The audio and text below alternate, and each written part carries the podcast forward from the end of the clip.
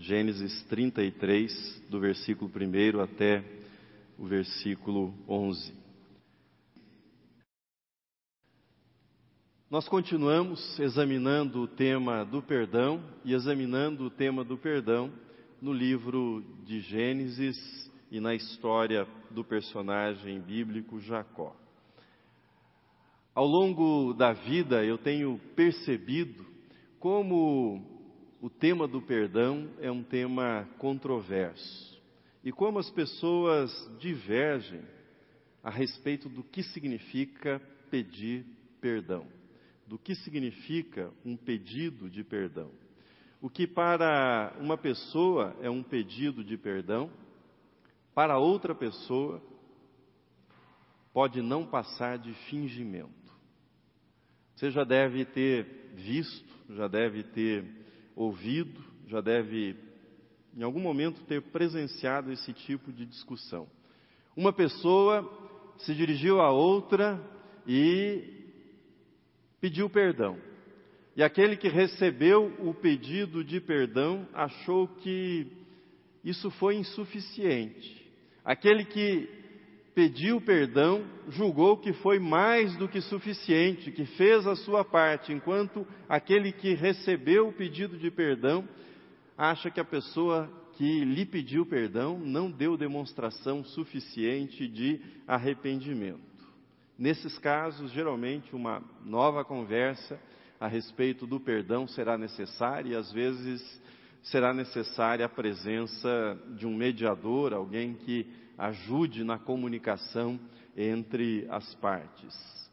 Isso é suficiente para mostrar que o perdão é um tema cercado por muitas dúvidas e por muitas controvérsias. Perdão é por excelência um ato de comunicação, ou seja, envolve comunicação. E aqui eu lembro um pensamento de Lacan, segundo o qual comunicação, a essência da comunicação, dizia ele, a essência da comunicação é o mal entendido. Sempre que nós falamos em comunicação, existe o emissor e o receptor e há algum mal entendido nisso que nós chamamos de comunicação. E no caso do tema perdão, as possibilidades de incompreensão elas são aumentadas. São aumentadas porque no perdão está envolvida ou estão envolvidas as dimensões da, das emoções, da autoestima, dos valores de cada uma das pessoas que estão envolvidas com isso, os seus sentimentos, portanto, a possibilidade de incompreensão ela é aumentada em muito. Porque você tem esses diversos filtros envolvidos, ou seja, emoções, autoestima, sentimentos, valores de cada uma das pessoas que eh, estão envolvidas nesse tipo de comunicação. Foi pensando nisso que eu indiquei para vocês o livro As Cinco Linguagens do Perdão. Hoje a nossa livraria não funcionará, mas no próximo domingo você pode procurar esse livro, As Cinco Linguagens do Perdão. Afinal, se perdão envolve comunicação, você tem de aprender as linguagens do perdão. Que linguagens estão envolvidas ou podem estar envolvidas no ato de perdoar? Falando então em comunicação, eu começo essa meditação dizendo para você de algumas frases que deveriam ser riscadas, banidas desse processo envolvendo perdão. Se você ofendeu outra pessoa, e aqui não importa se a ofensa foi intencional ou não, mas existe a ofensa, a outra pessoa se sente ofendida, e essa pessoa que foi ofendida resolveu abrir o jogo com você o procurou e disse para você que está ofendida, está magoada, ela apresentou a queixa. E se você preza os princípios bíblicos, isso é importante. Né? É, para o cristão não existe a opção, eu não estou nem aí com o perdão. Se você quer ser cristão, se você é cristão, se você quer pôr em prática a sua fé, não existe a possibilidade de não considerar o perdão. O perdão está no núcleo da fé cristã, ele é essencial para a fé cristã. Portanto, se você preza a fé cristã, você deveria, ao ser procurado por um irmão, por uma irmã que se disse ofendido por você, você deveria empenhar-se no processo de restabelecer a comunhão com essa pessoa por meio do perdão. E ao fazê-lo, algumas frases devem ser evitadas a todo custo. Pela seguinte razão: se você usar uma dessas frases, todo o processo de perdão já começará mal. A chance de não ir adiante, ou seja, de não ser bem sucedido, é muito grande. Quais são as frases que devem ser evitadas? A pessoa chega para você, apresenta a ofensa, apresenta a queixa, não diga, de modo algum, não diga de modo algum as seguintes frases. Por exemplo, você ainda não superou isso? Você ainda não superou isso? Ou você é sensível demais? Ou como você se ofende por qualquer coisa? Ou isso é bobagem, eu nem lembrava mais disso e você não esqueceu ainda? Quem bate não esquece, né? Quem apanha lembra sempre, diz o ditado antigo. Ou ainda, eu só estava brincando. Não era de verdade, foi brincadeira. Você foi ficar ofendido. Ou, se você não tivesse dito ou feito isso ou aquilo, eu não teria agido dessa forma. Ou ainda, isso é mais para os casados, né? Você parece sua mãe. Ou o contrário, né? Marido, você, ou, ou a mulher, você parece seu pai.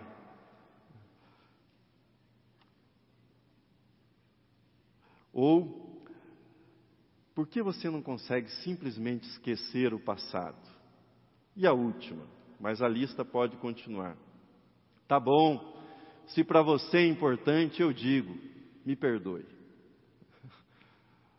São frases terríveis. Essas frases dinamitam, explodem qualquer processo de perdão, de reconciliação, de comunhão. Uma pessoa que utiliza, isso é importante, uma pessoa que utiliza com frequência essas frases, essa pessoa que utiliza com frequência essas frases diante de conflitos, ela precisa prestar atenção à importância que a Bíblia dá ao tema do perdão e da reconciliação. Além disso, se uma pessoa utiliza com frequência esse tipo de expediente, será também importante um mergulho no autoconhecimento.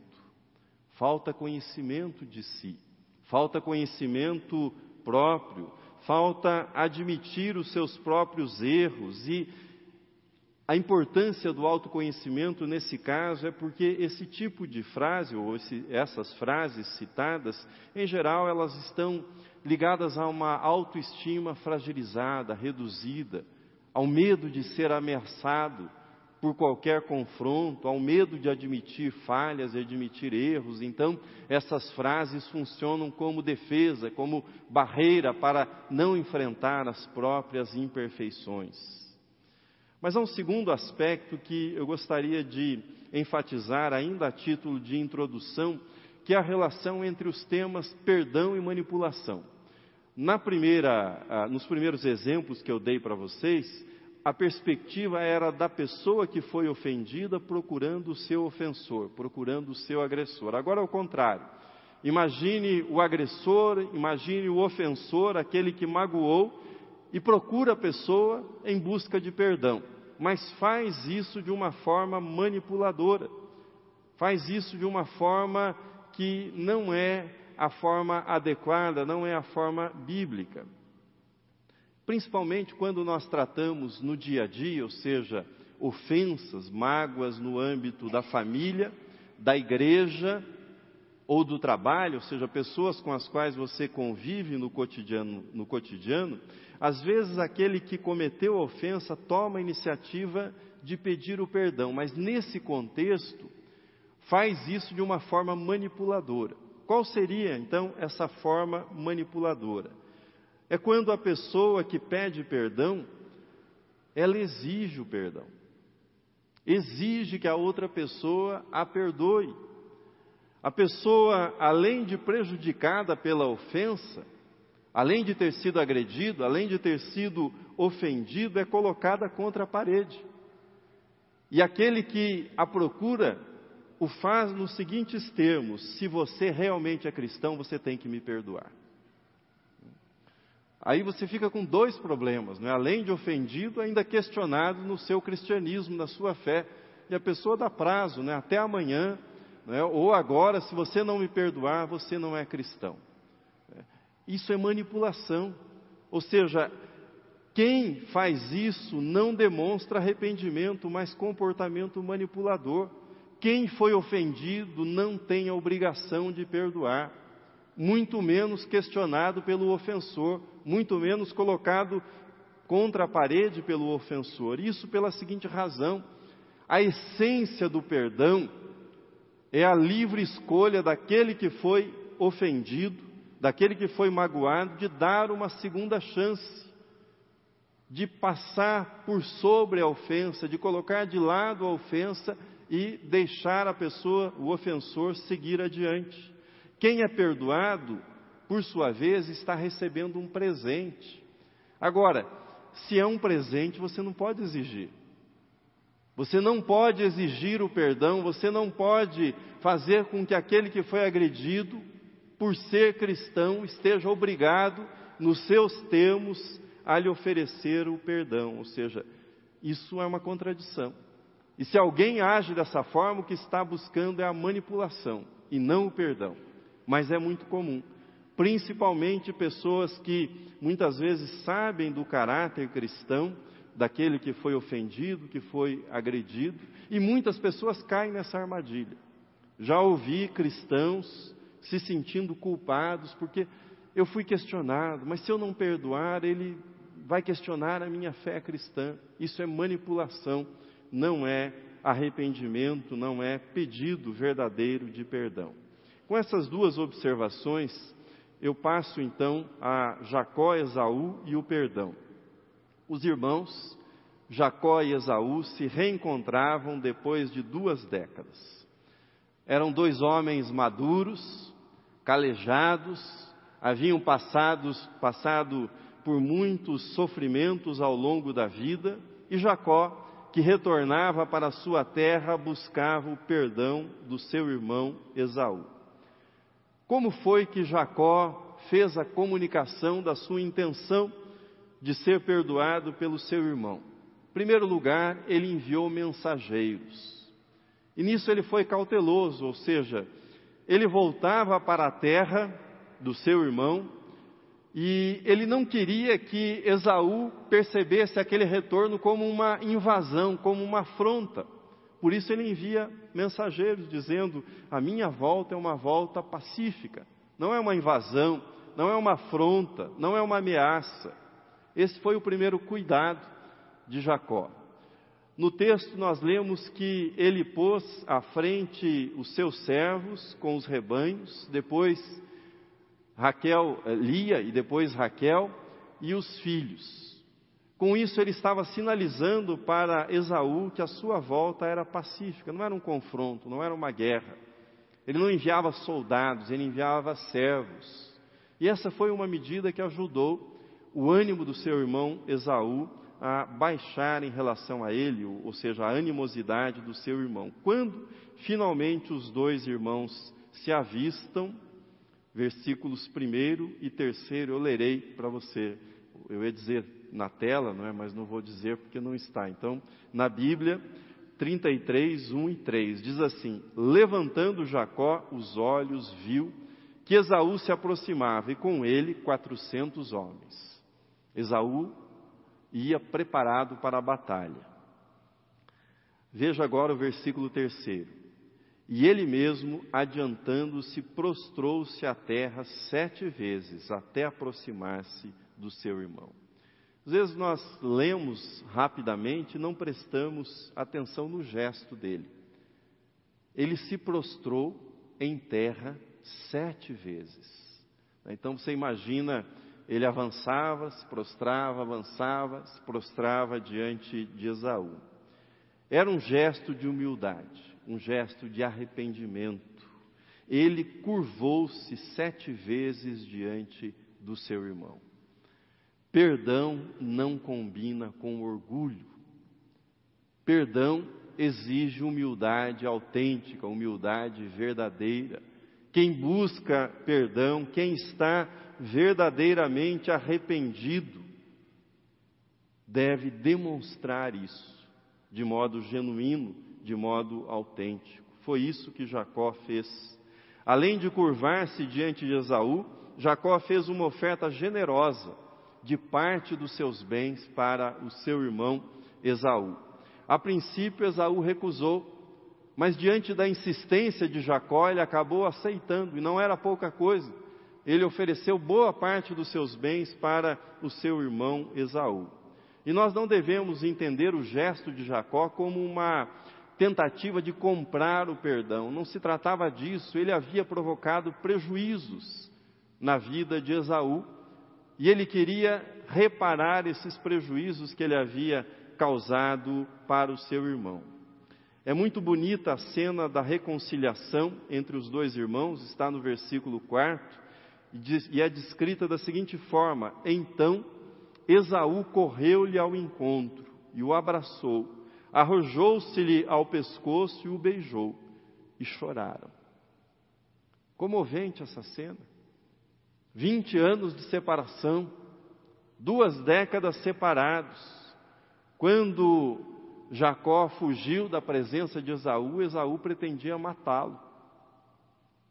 E agora eles se encontram, se abraçam, choram juntos. Há um perdão genuíno nesse momento.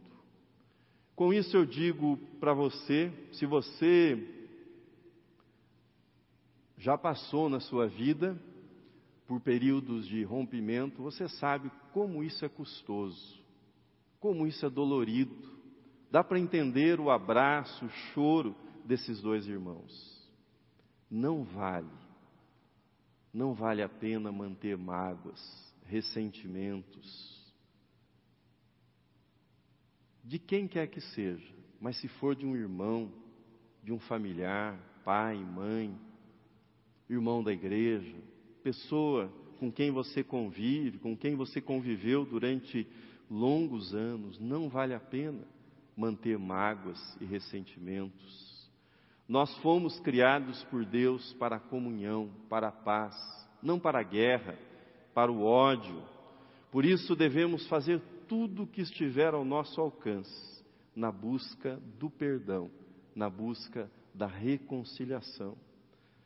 Eu peço a sua atenção para algumas coisas que são importantes nessa história e que nós devemos prestar atenção e que fazem parte do processo de perdoar e ser perdoado. Primeira, linguagem corporal. Eu destaquei para vocês o ato de Jacó de curvar-se sete vezes diante do seu irmão. Há um provérbio chinês segundo o qual, se você for se curvar diante de alguém, curve-se direito. Foi o que Jacó fez, ou seja, sete vezes ele curvou-se diante do seu irmão Esaú. O texto fala ainda do abraço, do beijo, das lágrimas, o perdão, por mexer com as nossas emoções, com os nossos sentimentos, com os nossos valores, ele envolve sempre linguagem corporal. Sempre. Por isso, quando tiver ofendido alguém, se você tiver ofendido alguém, não basta mandar um WhatsApp. Não basta mandar um e-mail. Talvez isso até entre em alguma etapa da comunicação, mas não basta. É importante um encontro face a face. Um encontro em que você tenha tempo. Não faça um encontro de 15 minutos, meia hora. Use o tempo que for necessário, face a face, olhos nos olhos, uma conversa franca. Se você provocou a agressão, se você provocou a ofensa, dê toda a atenção. Desligue o celular, não fique olhando para os lados. seja ouvidos, seja olhos, seja plena atenção naquilo que aquele que está buscando a reconciliação, que está buscando esse encontro, precisa. Linguagem corporal é muito importante, ou seja, sentar-se, estar diante da pessoa, plenamente ouvindo aquilo que ela tem para lhe dizer. Segundo, reparação. O gesto de Jacó de presentear seu irmão Esaú foi importante no testemunho do seu arrependimento e o desejo verdadeiro de reparar os prejuízos causados ao seu irmão. No livro recomendado nesse mês, As Cinco Linguagens do Perdão, os autores sabiamente aconselham, cito literalmente um trecho do livro, eles dizem: um pedido sincero de perdão deve ser acompanhado do desejo de reparar os erros cometidos compensar os prejuízos causados e dar à pessoa prejudicada a certeza de que você se importa com ela. Quando você se dispõe a reparar os prejuízos, o que você está dizendo para a pessoa ofendida é: eu realmente me importo com você. Eu me importo, eu estou disposto a reparar o prejuízo que eu lhe causei. Quando o prejuízo é financeiro, isso tem uma determinada dimensão, quando o prejuízo é é, material, mas às vezes não é financeiro. Por exemplo, quando uma ofensa foi feita em público, ganhou uma dimensão pública, você pode dizer para a pessoa, pode perguntar para ela: Eu me arrependo por ter maculado a sua reputação. Uma retratação pública seria a solução? Às vezes a ofensa é feita em público, e aí o perdão é em particular, né? o pedido de desculpas é em particular. Se você realmente se preocupa com a pessoa, considere uma retratação pública. Ou, outro exemplo, não acho que dizer sinto muito seja suficiente, eu quero oferecer uma compensação pelo que fiz. O que você considera apropriado? Dê essa opção para aquele que foi ofendido. Há alguma coisa que eu possa fazer para compensar o erro que eu cometi? Faça isso sinceramente, deixe a pessoa pensar sobre qual seria essa compensação. Às vezes, para casais, isso será algo emocional, às vezes será algo material. É preciso que haja avaliação. Importante é a percepção de que a outra pessoa sofreu um prejuízo e que você está empenhado em ajudar a reparar esse prejuízo sofrido dois conselhos práticos a respeito do perdão, do processo de perdão. Primeiro, ore sobre o assunto, ore a respeito do assunto. Mais do que passos ou regras para a prática do perdão, é preciso salientar que o desejo de perdoar, o desejo de ser perdoado, é um desejo que se alimenta da comunhão com Deus e para isso oração é fundamental. Para isso, oração é fundamental. O capítulo 32 do livro do Gênesis retrata que Jacó ficou com medo de Esaú. E ele orou, ele falou com Deus. Uma oração muito franca, muito honesta. Ele diz: Olha, eu não mereço nada do que eu recebi. O Senhor tem sido bondoso e eu estou com medo de Esaú. Eu sei que Esaú tem raiva de mim. Eu estou com medo. Peço a tua ajuda, Senhor, para esse reencontro. Sempre que nós oramos, Deus nos mostra o caminho, o que fazer, como fazer. Jesus, na oração do Pai Nosso, inseriu numa das petições o tema do perdão. Perdoa as nossas dívidas, assim como temos perdoado aos nossos devedores. E no Sermão da Montanha, Jesus foi taxativo ao dizer: Ao trazeres a tua oferta, ao altar e ali te lembrares de que teu irmão tem alguma coisa contra ti, deixa perante o altar a tua oferta. Vai primeiro reconciliar-te com teu irmão, e então voltando, faze a tua oferta. Veja como o tema do perdão é inseparável da comunhão com Deus. Quanto mais próximo você estiver de Deus, maior proximidade você sentirá, a maior necessidade da proximidade com os seus irmãos você sentirá. Agora, se você não estiver em comunhão com Deus, é provável que o perdão não tenha nenhuma importância para você. Comunhão com Deus gera necessidade de perdão, necessidade de comunhão com os nossos irmãos, e isso é nutrido por meio da oração. Segunda orientação sobre o perdão: faça o melhor, faça o melhor pelo perdão, faça o melhor que estiver ao seu alcance. Uma das razões pelas quais eu recomendei o livro As Cinco Linguagens do Perdão reside no fato desse livro oferecer uma visão ampla a respeito do perdão. Se você realmente se interessa pelo perdão, você tem de tentar o melhor. Você tem de se esforçar para que, pelo menos no que estiver ao seu alcance, esse processo seja levado adiante. Mas o que é que significa fazer o melhor? A meu ver, é perceber as diferentes faces do perdão. No livro, isso é chamado de diferentes linguagens do perdão. E eles destacam cinco linguagens diferentes do perdão, ou cinco faces diferentes do perdão. Algumas pessoas são mais sensíveis a um aspecto ou ao outro. Eles dizem, algumas pessoas escolhem uma linguagem do perdão como a primordial, como a mais importante. Mas eles citam as cinco linguagens que são as seguintes: primeiro, arrependimento, que significa para muitas pessoas a linguagem do sinto muito. Sinto muito pelo que eu fiz. É uma primeiro passo na direção do perdão. Segundo, responsabilidade. Eu errei. A culpa foi minha. Fui eu quem pisei na bola. Eu errei. Terceiro, reparação. Tema que eu já mencionei. Como é que eu posso corrigir? Como é que eu posso fazer isso? Quarta linguagem, mudança. Eu quero mudar nos casais isso é muito crucial. Às vezes nós ouvimos, eu até perdoaria, eu quero perdoar, mas eu sei que não vai mudar. Eu sei que ela não vai mudar, eu sei que ele não vai mudar. Os autores falam da importância de traçar um plano de mudança, ou seja, eu não vou repetir esses mesmos erros, eu tenho um plano de mudança e eles dizem um plano de ação. Não adianta ter um plano de mudança. Por onde é que você vai começar? Quais ações você fará para testemunhar de fato a mudança?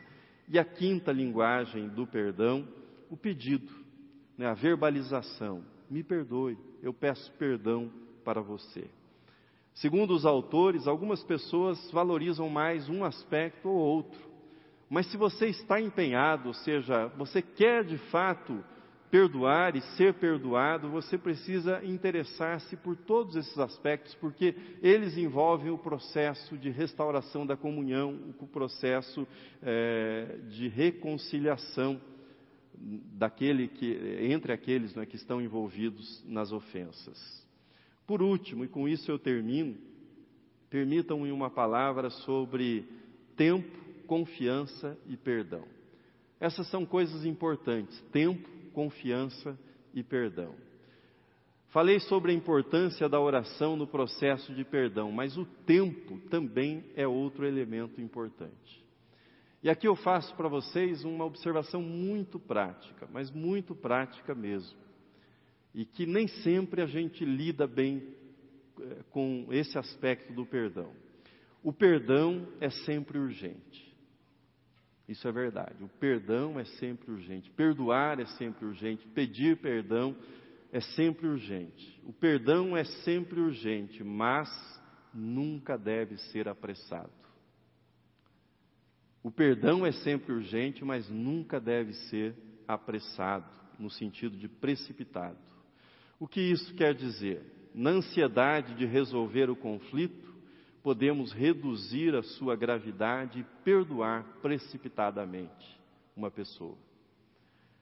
Às vezes, até com a preocupação de parecermos bons cristãos, nós podemos pedir perdão sem que estejamos de fato arrependidos, sem que tenhamos plenamente consciência da gravidade daquilo que nós fizemos, dos nossos atos.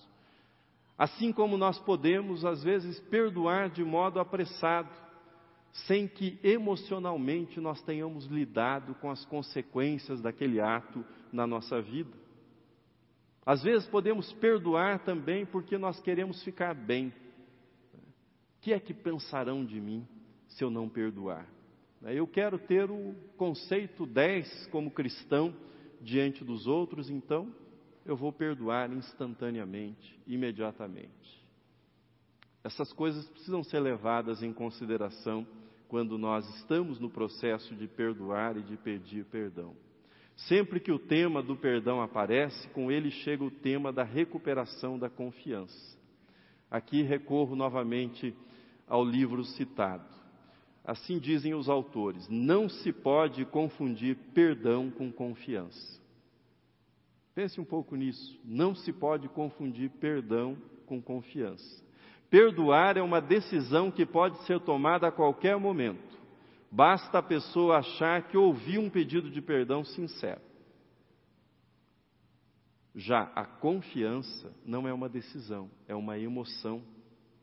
A confiança é aquele tipo visceral, ou seja, que vem de dentro, aquele tipo visceral de firmeza que se tem de que a outra pessoa vai fazer exatamente o que disse que faria. Portanto, o perdão ele é concedido instantaneamente, mas a confiança precisa ser reconquistada. E isso também leva tempo. Isso demora. Não pode ser exigido também, assim como o perdão. Termino. Chegamos ao fim da jornada nesse mês em que nós examinamos o perdão, perdão, teoria e prática. Eu espero sinceramente que você tenha sido ajudado pelas mensagens que ouviu aqui, do Reverendo Roberto, no primeiro domingo, e esse mergulho que nós fizemos na vida de Jacó. Espero que você tenha sido ajudado. Somos pessoas que amam defeituosamente. E porque nós amamos defeituosamente, nós magoamos, nós ferimos, às vezes até bem intencionados, ferimos e também somos feridos pelos outros. Quais são as alternativas que nós temos? Aprender a pedir perdão e aprender a perdoar. Essa é uma alternativa. Ou nos isolarmos Cada vez que você é magoado por alguém, você corta essa pessoa da sua vida. E os outros farão isso com você também. E você vai se isolando cada vez mais do convívio. Espero que você prefira o caminho do perdão ao caminho da solidão e do ressentimento. Solidão e ressentimento é o que restará para aqueles que não quiserem trilhar o caminho do perdão. Deus, nosso Pai Celestial, é um Deus de perdão. É da essência de Deus. Ele enviou o seu Filho, Jesus Cristo, para nos perdoar. O Espírito Santo foi dado àqueles que creem, foi derramado sobre nós, veio para habitar o nosso coração, para nos convencer do pecado, da justiça e do juízo, para que nós possamos pedir perdão e para que possamos perdoar também aqueles que nos pedem perdão. Que Deus o abençoe, não com uma vida perfeita, mas com uma vida de progressos em pedir perdão e em oferecer perdão àqueles que o ofenderam. Amém.